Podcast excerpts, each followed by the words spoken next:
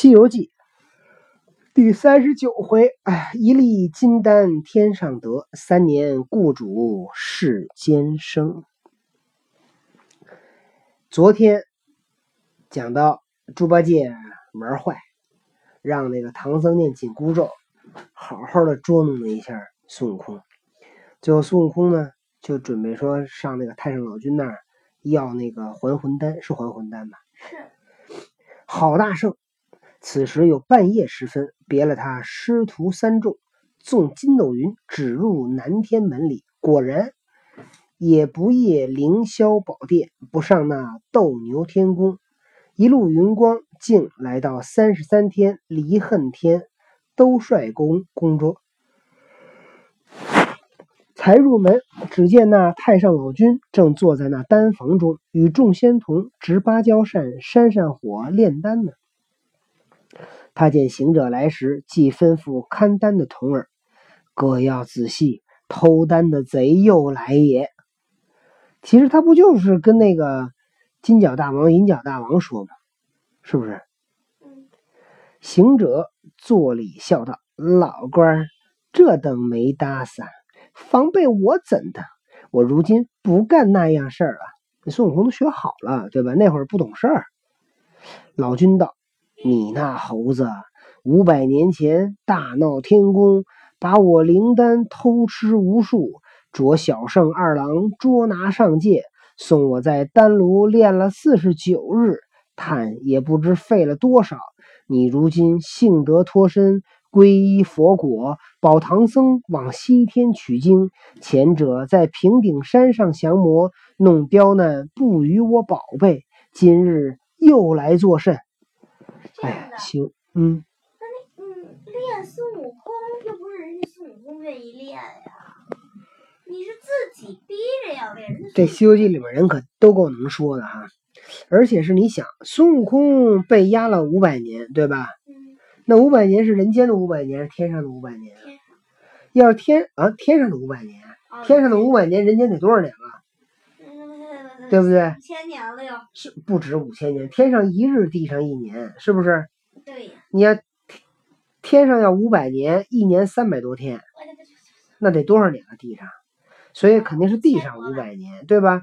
那地上五百年，天上五天，天上天上就是五百天，天上一年多，对吧？嗯。哎。当然，如果天上一年三百六十五天的话，就是一年多哈。咱也不知道天上一年多少天。我估计天上一年只有一天，每天都在过年。行者，每天都有年糕吃。行者道：“前日是老孙更没机持，将你那五件宝贝当时交还，你反疑心怪我。”老君道：“你不走路，潜入武功怎的？武就是我，潜到我这儿来干嘛？”行者道。自别后，西过一方，名乌鸡国。那国王被一妖精假装道士，呼风唤雨，阴害了国王。那妖假变国王相貌，现作金銮殿上，是我师傅夜坐宝林寺看经。那国王鬼魂参拜我师，请老孙与他降妖，辨明邪正。正是老孙思无止时，与第八戒夜入园中，打破花园，寻找埋藏之所，乃是一眼八角琉璃井内，捞他的捞上他的尸首，容颜不改。到寺中见了我师，他发慈悲，着老孙依旧，不许去赴阴司里求索灵魂，只叫在阳世间救治。我想着无处回生，特来参也。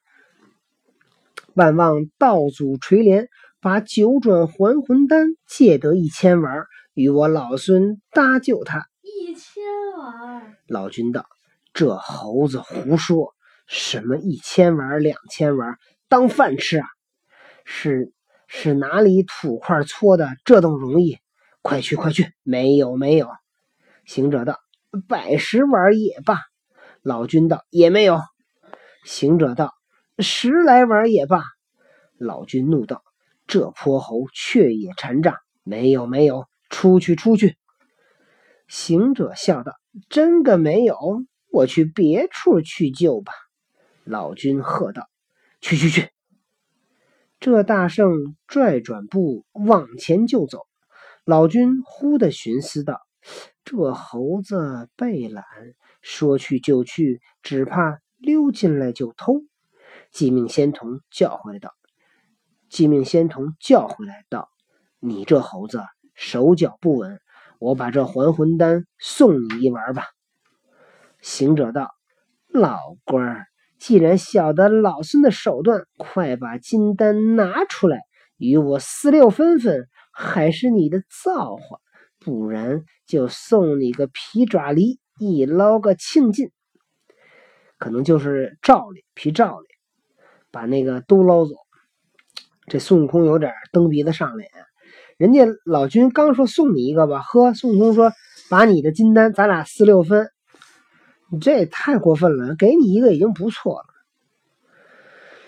那老祖取过葫芦来。倒掉过底子，清出一粒金丹，地狱行者道：“只有此了，拿去拿去，送你这一粒，医活那皇帝，只算你的功果吧。”行者接了道：“且休忙，等我尝尝看，只怕是假的，莫被他哄了。”噗的往口里一丢，慌的那老祖上前扯住，一把揪着顶瓜皮，攥着拳头骂道。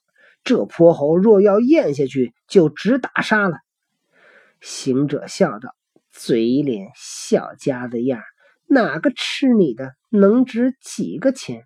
虚多实少的，在这里不是？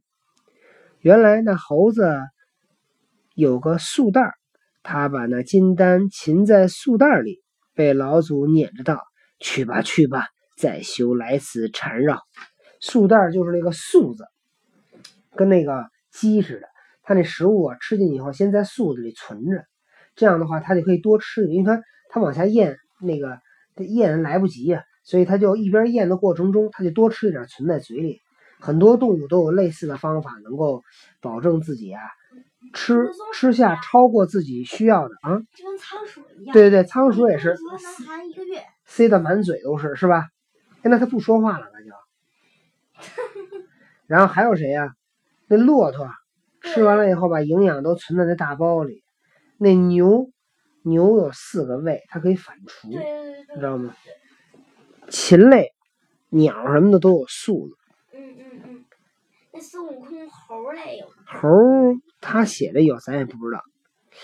这大圣才谢了老祖，出离了兜率天宫。你看他千条瑞霭离瑶缺。万道祥云降世尘，须臾间下了南天门，回到东观。早见那太阳星上，按云头，径至宝林寺山门外。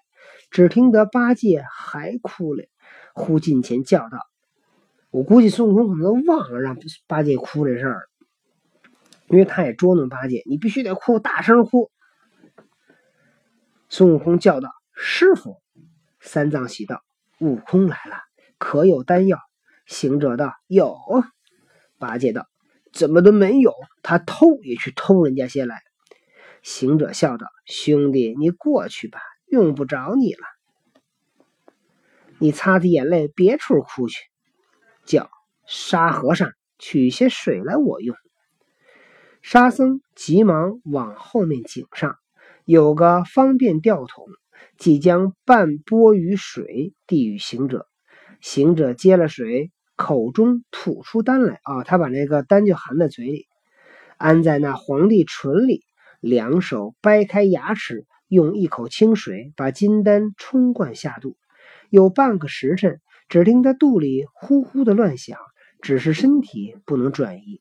嚯！等了半个时辰，一个时辰就俩钟头。他吃了药以后，这帮人跟那看着看一小时，这家伙也够够有耐心玩的。行者道：“师傅，弄我金丹也不能救活，可是要杀掉老孙吗？”三藏道：“岂有不活之理？似这般九死之尸，如何吞得水下？此乃金丹之仙力也。自金丹入腹，却就长明了。长鸣乃血脉合动，但气绝不能回身。莫说人在井里浸了三年，就是生铁也上锈了。